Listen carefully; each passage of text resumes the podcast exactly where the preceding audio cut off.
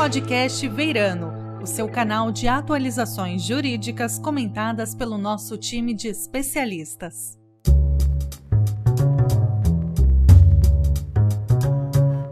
Olá a todos, eu sou o André Carvalho, sócio da área tributária e aduaneira do Beirano Advogados, e hoje eu tenho a honra de ter aqui nesse nosso bate-papo a Fernanda Cotizias. A Fernanda integrou o quadro do Beirano Advogados no passado e ela é uma advogada licenciada hoje em dia, professora, doutora em Direito do Comércio Internacional e conselheira titular da terceira sessão do CARF. Para conversar com a Fernanda, eu tenho aqui meu sócio e companheiro de mestrado em Viena, o Felipe Richter, que vai conversar com a Fernanda sobre a questão de aplicação do artigo 146 do Código Tributário Nacional e a revisão aduaneira. Fernanda, é um prazer te ter aqui conosco. Olá, André. É, olá, Felipe. Muito obrigada pelo convite. Me sinto muito honrada de, de alguma forma, voltar para minha casa e poder contribuir com esse debate que é tão rico e tão relevante nos dias atuais. Eu que agradeço, pessoal. É, André, meu querido sócio, Fernanda, minha querida ex-colega é, de Veirano e que hoje defende ali ideias com as quais é, acreditamos bastante nas suas decisões do CARF, tem feito decisões ótimas. E vai ser um prazer conversar com vocês sobre esse tema aí que está pegando fogo aqui no Brasil ultimamente.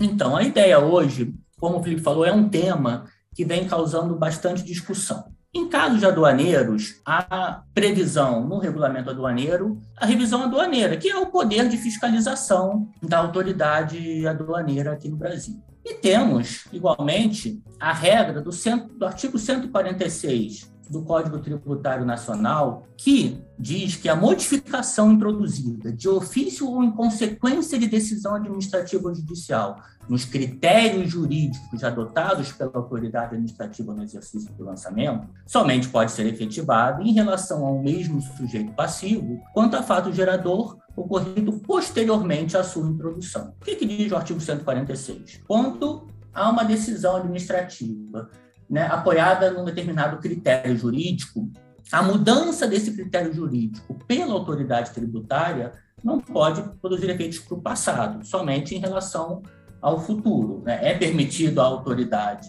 tributária aduaneira, sim, né, mudar o seu entendimento, porém, isso não pode dar aso a autuações né, com relação ao passado, quando o contribuinte tinha a legítima confiança no comportamento adotado pela autoridade. Então, no CARF, né, sempre se adotou uma linha, e acho que a Fernanda vai, vai com muita propriedade né, falar um pouco mais sobre isso, de talvez se permitir uma, sempre essa revisão aduaneira, né, e como o Felipe falou, é muito bom ter a Fernanda no CARF, né, um CARF que está rejuvenescido, com novos jares, e a Fernanda, professora, doutora, né, com uma técnica muito acurada, realmente vem exercendo um trabalho maravilhoso que a gente parabeniza aqui.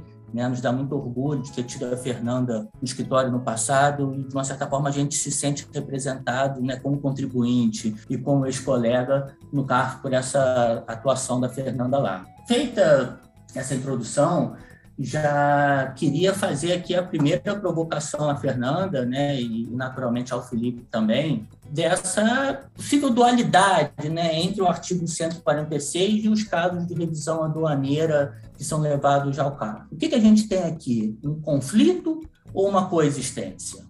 Bom, André, na minha visão, a única resposta possível é que nós precisamos, nós devemos ter uma situação de coexistência, principalmente pelo fato de que todos os acordos internacionais sobre facilitação de comércio, que visam é, um comércio exterior mais dinâmico, mais previsível, eles falam da necessidade de privilegiar a auditoria pós-despacho aduaneiro, né? ou seja, em zona secundária, num segundo momento, sem prender a carga. Isso nada mais significa que o fiscal deve flexibilizar todo o procedimento de entrada e depois, com a devida calma, dentro do prazo prescricional, fazer aquela análise mais cuidadosa de controle, né? Até porque Em nenhuma hipótese, o que a gente prega é que o controle deva ser é, menosprezado, mas ele tem que ser feito de uma forma clara e previsível, né? trazendo segurança para todos os, os envolvidos. Só que se a gente está falando dessa questão de auditoria pós-despacho, que na nossa linguagem do regulamento aduaneiro nada mais é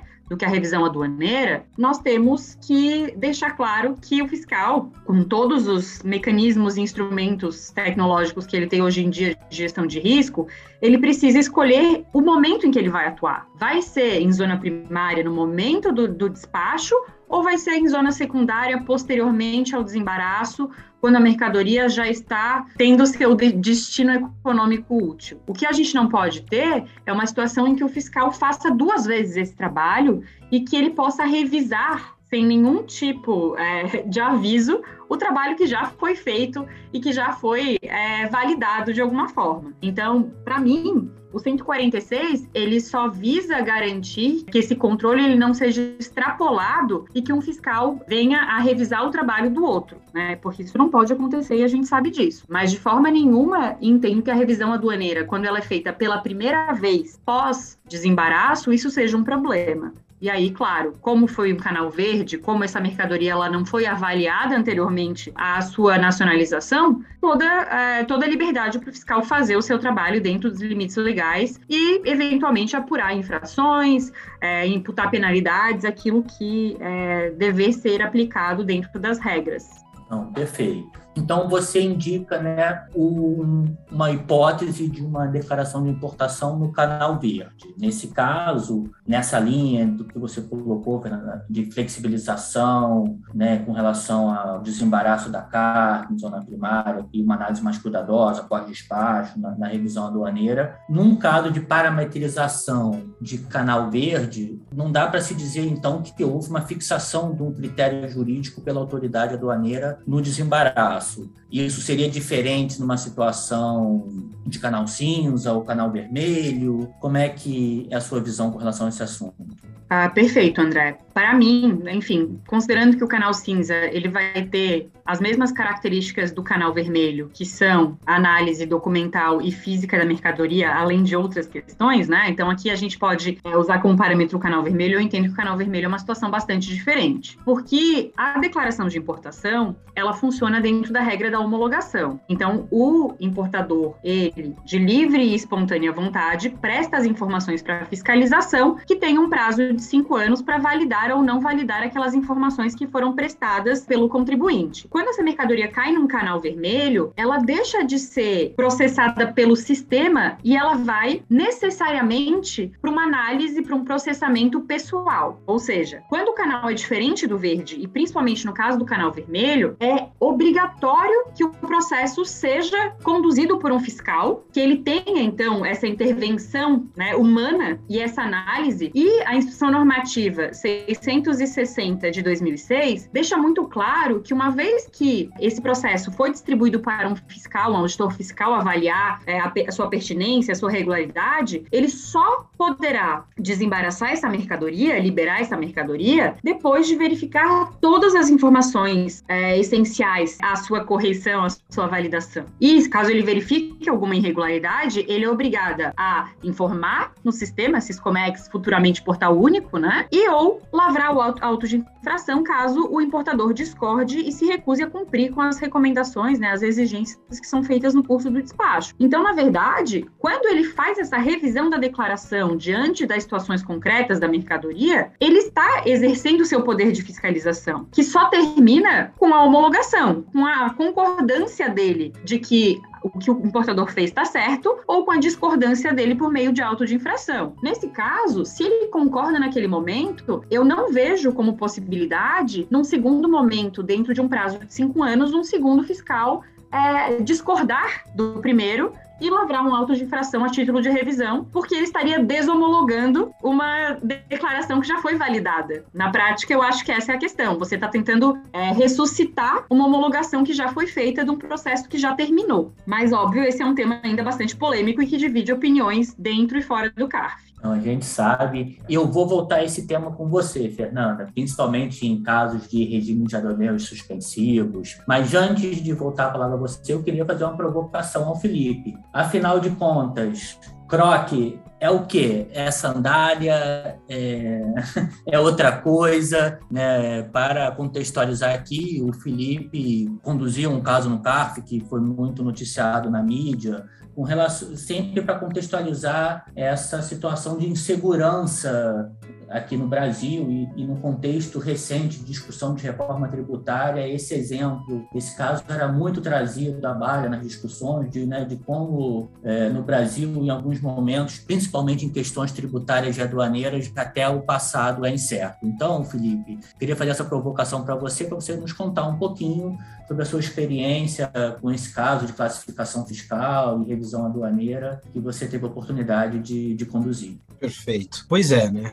Crocs é sandália ou é calçado? O que, que é? Eu não sei o que, que é. Eu só sei que se um fiscal lá atrás avaliou o caso e disse que era sandália, não pode vir um fiscal depois de um tempo e dizer que não é mais. Né? E querer cobrar né, toda uh, multa, né, eventual tributo ou direito antidumping sobre algo já avaliado no passado. Nesse caso específico da empresa, o que aconteceu foi que eles sempre tiveram uma preocupação enorme com a classificação e com a adoção né, da correta legislação aduaneira, sofreram fiscalização na aduana e que houve inclusive o, a elaboração de laudo por engenheiros credenciados da Receita Federal a pedido da fiscalização. Após isso, houve a determinação e a fixação de uma determinada classificação fiscal. A empresa passou a adotá-la, é, inclusive tendo colhido multa por utilização de, de classificação fiscal incorreta e estava com sua vida aparentemente aparentemente em ordem, seguindo aquela orientação. Até que veio, depois de alguns anos, um, um novo fiscal e discordou daquilo tudo, lavrando um auto de infração. E na defesa, o nosso principal argumento, naturalmente, é a impossibilidade de modificação de critério jurídico. Né? Então, aqui, voltando um pouquinho ao que estava sendo dito pela Fernanda, né, o que eu acho é o seguinte: você tem, de um lado, os interesses econômicos né, e de comércio exterior, em que os países eles privilegiam privilegiam a dinâmica nas importações e, portanto, não dá para abrir todos os containers e averiguar do que se trata e etc. E por isso está aí o canal verde para liberar rapidamente. Do outro lado, você tem o interesse da, das autoridades fiscais e dos próprios países de tributar corretamente, daí a razão para você ter aí é, a tal da revisão aduaneira, né, que é um período em que você é, pode revisar algo que já foi importado há algum tempo sem uma análise criteriosa. E, por fim, você tem o interesse do particular e da da segurança jurídica, né? em que aqueles que tiveram importações já escrutinadas, analisadas em detalhe, etc., terem aquilo como algo já resolvido e não ficarem aí na insegurança de ter algo que aparentemente estava resolvido, é, passível de autuações. Né? E aí eu acho que eu devolvo aqui a palavra para Fernanda, perguntando o seguinte: até onde vai o direito de um e o direito do outro?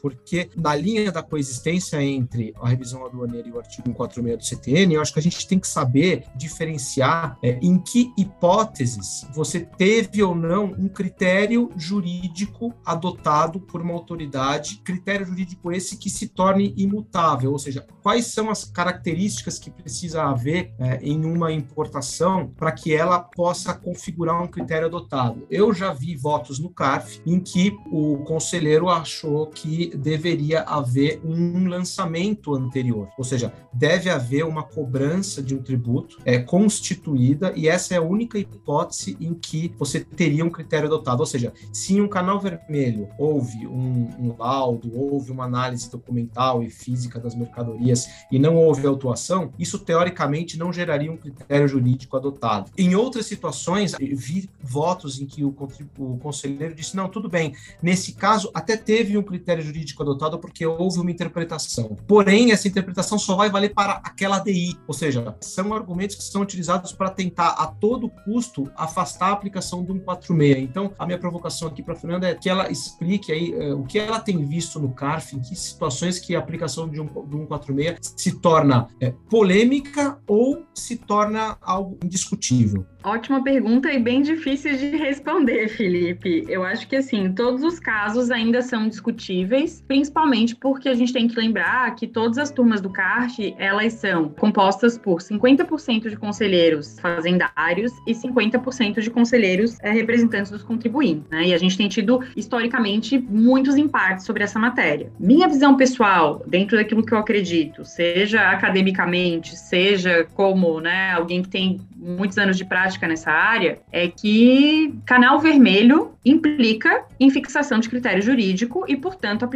do 146 para todo e qualquer caso. Isso porque o que o fiscal deixou de fazer, ele deixou de fazer dentro de um mandato que ele tinha direito. Então, na verdade, ele perdeu a chance de fazer aquilo de outra forma. Né? E aí, por isso que eu reforço essa necessidade. Os problemas que hoje a gente enfrenta na Receita Federal, eles são operacionais, eles não são jurídicos.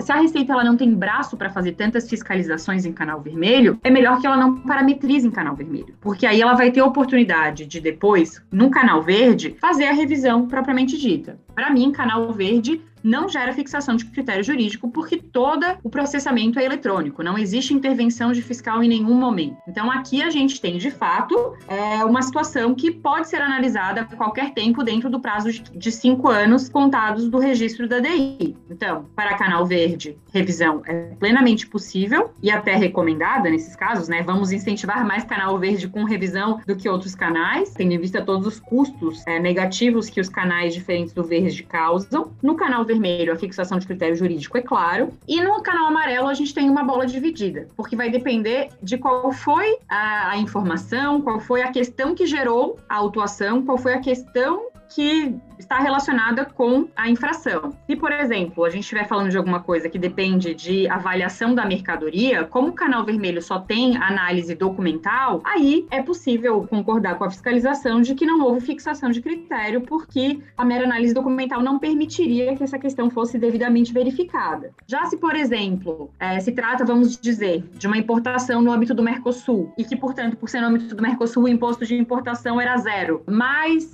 o importador não apresentou certificado de origem, que é uma das necessidades para se usufruir desse benefício tarifário, é óbvio que verificar a mercadoria fisicamente não vai fazer a menor diferença. A questão é documental. Então, essa é uma questão que, se o fiscal não verificou em canal amarelo, o critério jurídico foi fixado, né? Então, acho que assim, o canal amarelo ele sempre vai ser uma bola dividida na medida que vai depender do que que nós estamos tratando na infração, de qual foi o fator motivador dessa, dessa autuação. Se é algo que a mera análise documental já permitiria ser constatado ou não. Mas no canal vermelho, isso não, não, não há espaço para dúvidas quanto a esse ponto. Ou seja, acho que no canal amarelo você tem situações em que não há um domínio total dos fatos, né, pelo fiscal. Daí a razão pela qual a gente tem algumas decisões judiciais que aplicam de uma maneira mais flexível o artigo 146 do CTN, mas dizem que isso não vai se aplicar quando houver erro de fato e não erro de direito. Acho que é algo nessa linha, né? Perfeito. A questão aqui é sempre conhecer o direito do controle aduaneiro que a fiscalização detém, porém evitar qualquer tipo de abuso de poder e de ameaça à segurança jurídica dos importadores. Esses são os lados da moeda que tem que ser sempre avaliados, né? Qualquer questão que prejudique o controle ou que prejudique um direito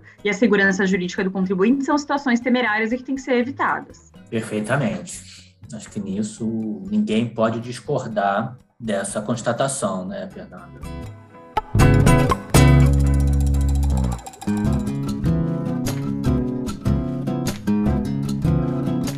Coloquei agora há pouco, e no caso de regimes aduaneiros suspensivos? Né? São, são impostos, por exemplo, admissão temporária, repetro e regimes de afins, em que há uma análise da documentação, né, de um, de um RAT, no caso de uma admissão temporária, de de documentos, de contratos, os fundamentos daquela admissão temporária estão muito claros no momento da admissão da mercadoria no regime, naturalmente sujeita aos prazos de condições de cumprimento do regime. E o que, pelo menos eu tenho observado na minha prática, aqui, principalmente na aduana, aqui da sétima região fiscal, que abarca Rio e Espírito Santo, mas com foco aqui em Porto, do Rio e Niterói, são práticas de, de autuações tá, de contribuintes que sempre fizeram admissões temporárias entre partes relacionadas. É né? muito comum eu, para prestar um serviço de a terceiros, que é uma utilização econômica, eu vou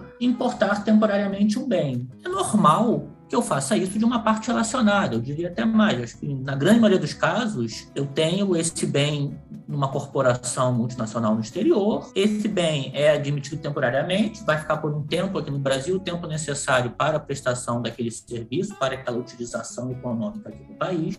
E o que eu tenho tido alguns casos recentes de autuações de contribuintes que sempre operaram nesse modelo há mais de 10, 20 anos e que de uma hora para outra passaram a ter com o argumento da fiscalização de que o contrato de arrendamento, de aluguel, que dá base a essa admissão temporária, seria um self-leasing, um contrato entre partes relacionadas que não seria compatível com o regime de admissão temporária. É utilizada uma, uma base legal totalmente equivocada, de lei do leasing, lei, lei 6.099, que naturalmente regula um leasing financeiro que, por definição, é incompatível com o regime aduaneiro suspensivo. Então, se o fiscal na origem entendesse que seria aplicável àquela, aquele contrato de importação com base na M1600, né, que dá base a, aos termos de condições dessa admissão temporária, se, se entendesse que na largada já seria aplicável a lei do leasing, já seria na largada incompatível com o regime, já deveria ter sido negado o regime na largada. Porém, esse regime é, é deferido, é prorrogado N vezes, há 10 de 20 anos o contribuinte opera dessa maneira, ao passo que chega um determinado fiscal, ou, ou uma fiscal, no caso, com a sua independência, com a sua autonomia, que é muito louvável, é muito interessante que aqui no Brasil, de fato, a Receita Federal do Brasil é, de fato, uma, na minha, na minha visão, uma instituição com autonomia, com independência funcional, ele só opera para o bem e para o mal. Há casos em que, né, como esses que eu tenho verificado, o contribuinte agora está sofrendo atuações sucessivas sob o argumento de que o contrato que deu margem à admissão temporária era um self-leasing, não era um contrato que era compatível com o regime. E, nesse caso, é cobrada diferença de tributos suspensos, né, o proporcional que ainda não foi pago é cobrado com multa e juros, além de multa, aí no caso, eventualmente uma multa de 1% por declaração inexata na DI, com relação se o, o exportador era relacionado ou não ao, ao importador, e se se utilizar a Lei 6.099, o critério de parte vinculada é diferente do critério utilizado né, na Receita para preço de transferência e afins. E ainda, né, por descumprimento do regime, a multa de 10%. Multa essa que, quando você tem um valor de tributo remanescente pequeno, o valor dessa multa de 10% passa, com relação à autuação total, às vezes já é 80% do valor do auto, né, 10% do, do valor aduaneiro por descumprimento do regime. Descumprimento esse que se deu só porque o fiscal, em revisão aduaneira, entendeu que aquele contrato que um outro fiscal entendeu que era compatível com o regime deixou de ser. Então, eu queria provocar você e o Felipe sobre essa situação que eu estou vivenciando, que em breve deve chegar no CARF, e até para falar sobre a questão também do voto de qualidade, né? a questão como é que fica tributo, multa administrativa, enfim, queria fazer essa provocação para vocês. Bom, André, esse tipo de caso ainda não chegou ao CARF e me parece bastante complicado, porque, pelo que você está falando, na minha visão, existe uma clara extrapolação de competência da zona secundária com relação ao que já tinha sido decidido no acreditamento desse regime especial, né? Nós tivemos um caso no CARF, que eu participei do julgamento alguns anos atrás, eu acho que uns dois anos atrás, que era um caso de admissão temporária, que foi no momento posterior, mas porque no momento da prestação de informação, antes da importação, algumas informações que a fiscalização entendeu como necessárias não teriam sido prestadas de forma correta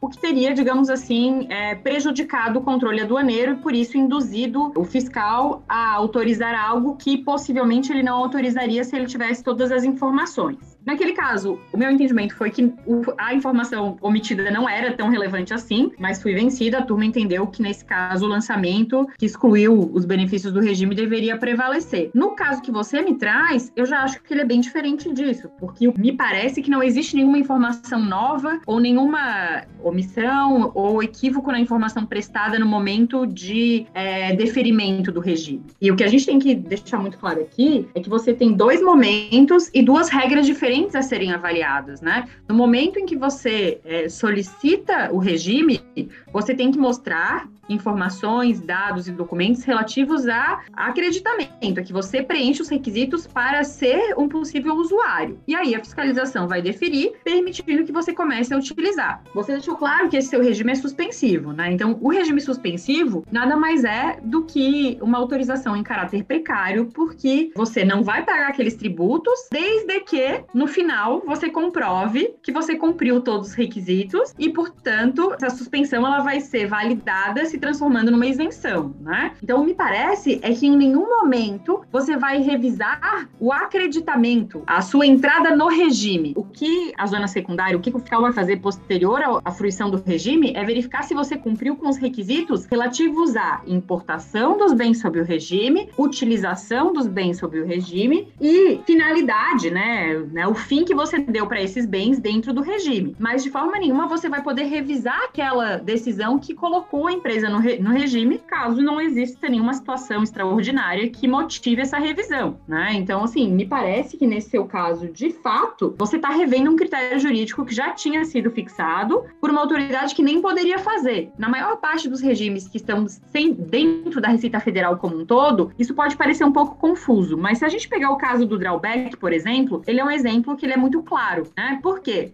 Porque quem defere o uso do regime é a CSEX. Quem vai verificar no final do regime se aquela suspensão vai virar isenção por cumprimento de critérios de uso é a Receita. Mas a Receita não pode dizer o que a CSEX tem que fazer e a CSEX não pode fazer o que a Receita tem que fazer. Por quê? Porque você dar autorização para usar o regime é uma questão, uma competência, e verificar cumprimento do regime para que a suspensão seja validada e se torne uma devida isenção é outra competência por outra autoridade, né? Ainda que no caso que você falou de missão temporária, tudo isso recaia sobre a Receita, isso não descaracteriza o fato de que são momentos diferentes com competências diferentes e que não devem se confundir. Né? Então, para mim, de fato, é um lançamento que não deveria, não pode prevalecer. E com relação, é, só para fazer o último comentário sobre a questão dos desempates no CARF, nós tivemos, né, a mudança na lei 10522, é, afastar a possibilidade de voto de qualidade sobre questões questões de crédito tributário, lançamento de crédito tributário, né, que é a regra do 19E, artigo 19E, e que agora, a partir de agora, todos os lançamentos cujo julgamento der empate no CARF, esse empate ele é automaticamente computado né, a favor do contribuinte, então, portanto, excluindo né, o lançamento. Por outro lado, por força de uma portaria do Ministério da Economia, que foi publicada é, no ano passado, no início do ano passado, essa regra do artigo 19E ela foi filtrada restrita somente a questões de crédito tributário por meio de lançamento. Então, tudo aquilo que não for tributo cobrado, né, tudo aquilo que for crédito utilizado em compensação, em pedido de restituição e mesmo as multas aduaneiras, porque não tem a natureza tributária, nesses casos, infelizmente, nós ainda temos a prevalência do voto de qualidade que costuma ser utilizado contra o contribuinte. Então, hoje em dia, nós estamos num momento de transição ainda no CARF que nós temos múltiplas regras de desempate que tem que ser avaliadas à luz do caso concreto, porque isso pode né, se voltar a favor da fiscalização ou a favor do contribuinte, a depender do caso, a depender da natureza das infrações e penalidades que estão sendo avaliadas. É, eu acho que tudo é uma questão de bom senso, né? né? É, nesse caso que o André mencionou, naturalmente, né, as autoridades estão revendo algo que é do momento da concessão do regime especial. Né? Então, é, não é que houve um descumprimento posterior, que aí sim daria ensejo a uma autuação, mas eles estão realmente revendo algo que foi visto né, é, na, no momento da concessão do regime, que todo mundo aqui sabe que na concessão do regime eles avaliam o documento, né, tem um critério ali é, adotado pela autoridade fiscal. Né? E da mesma forma, né, no, no caso que nós comentamos aqui lá da, empresa de calçados, elas é, tiveram uma, um laudo da, da Receita Federal, né, de um engenheiro que analisou tecnicamente as características do produto e tal. Então, é óbvio que você tem um critério jurídico adotado, é óbvio que a segurança jurídica e o artigo 146 do CTN vai proteger quem adotou aquilo, quem passou a adotar aquilo, inclusive posteriormente, né? Então, assim, a, a modificação do critério jurídico, ela só passa a valer posteriormente à sua introdução, né? Como diz, ipsis né, o artigo lá 146. Então, é claro que todas as importações posteriores que obedeceram aquele critério adotado, elas estão protegidas pelo manto do 146 da segurança jurídica. O que não dá para é, concordar é naqueles casos em que o contribuinte ardilosamente omite informação, né, que ele induz a erro fiscal, né, casos em que, por isso que o que deve prevalecer é o bom senso, né, o direito não é uma ciência exata e a gente tem que analisar caso a caso, importação e importação. Nesses dois casos que foram mencionados aqui, naturalmente o artigo 146 se aplica. O que não deve se aplicar é nos casos como uh, dito anteriormente, canal verde, que é para privilegiar a importação e aí ninguém analisou nada, porque foi no automático, e nos casos em que um critério jurídico, aquele canal amarelo que a Fernanda mencionou, foi adotado de maneira rápida ou incompleta, né? Ou então nos casos em que o contribuinte induz o fiscal ao erro. Aí, naturalmente, não se aplica. Então, direito é bonito, né? Os casos são diversos e acho que a nossa conclusão aqui é de que o 146 do CTN e a, a revisão aduaneira, eles coexistem sim, mas devemos olhar caso a caso para ver se é, vai ou não aplicar a proteção ao contribuinte ou a proteção ao fisco. Perfeitamente. Não, vocês já me dão aqui um, um pouco de esperança, né? Acho que a Fernanda, como eu falei no CAF, traz um pensamento novo, que técnico e e a gente sabe que nem sempre vai ser bem aceito uma revolução pelo conhecimento. Eu não sei se é muito eu dizer que a Fernanda vem fazendo essa revolução no CARF de uma maneira muito saudável. Já houve episódios não muito felizes que a Fernanda muito bravamente se comportou e manteve sua posição e com um desfecho muito bacana. Então, até pela sua coragem, Fernanda, eu queria te parabenizar também por esse seu trabalho fantástico que você tem feito no carro. Sem dúvida, você serve de inspiração para muitos praticantes do direito, para muitas mulheres, né? Acho que você é um exemplo, não tem como a gente não louvar a sua atitude e a sua atuação no CARF, que está sendo realmente muito inspiradora, ensinando muito para todos nós.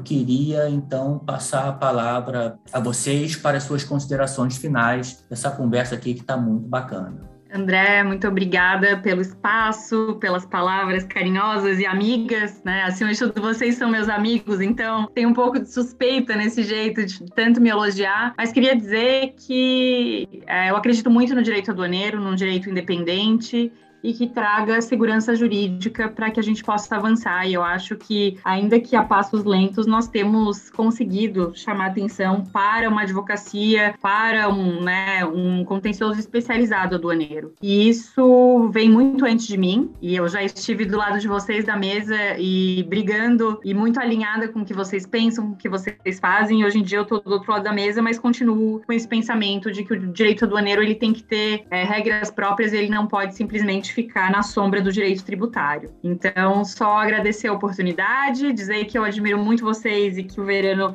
sempre fez e continua fazendo um trabalho excelente nessa área e que eu tenho tentado honrar a minha casa nos meus desafios atuais e futuros. Obrigada. Eu também agradeço, Fernanda, obrigado pela conversa muito legal. André, você também conduziu super bem. É, o tema é bem legal, eu acho que a gente deve ter decisões bem interessantes, novas, abordando em maior profundidade o assunto, tanto no CARF quanto no Judiciário, que tem alguns casos que já bateram lá. E é, estamos sempre à disposição dos nossos clientes, né, dos nossos colegas, para tratar deste e de outros assuntos. Obrigado a todos, um abraço.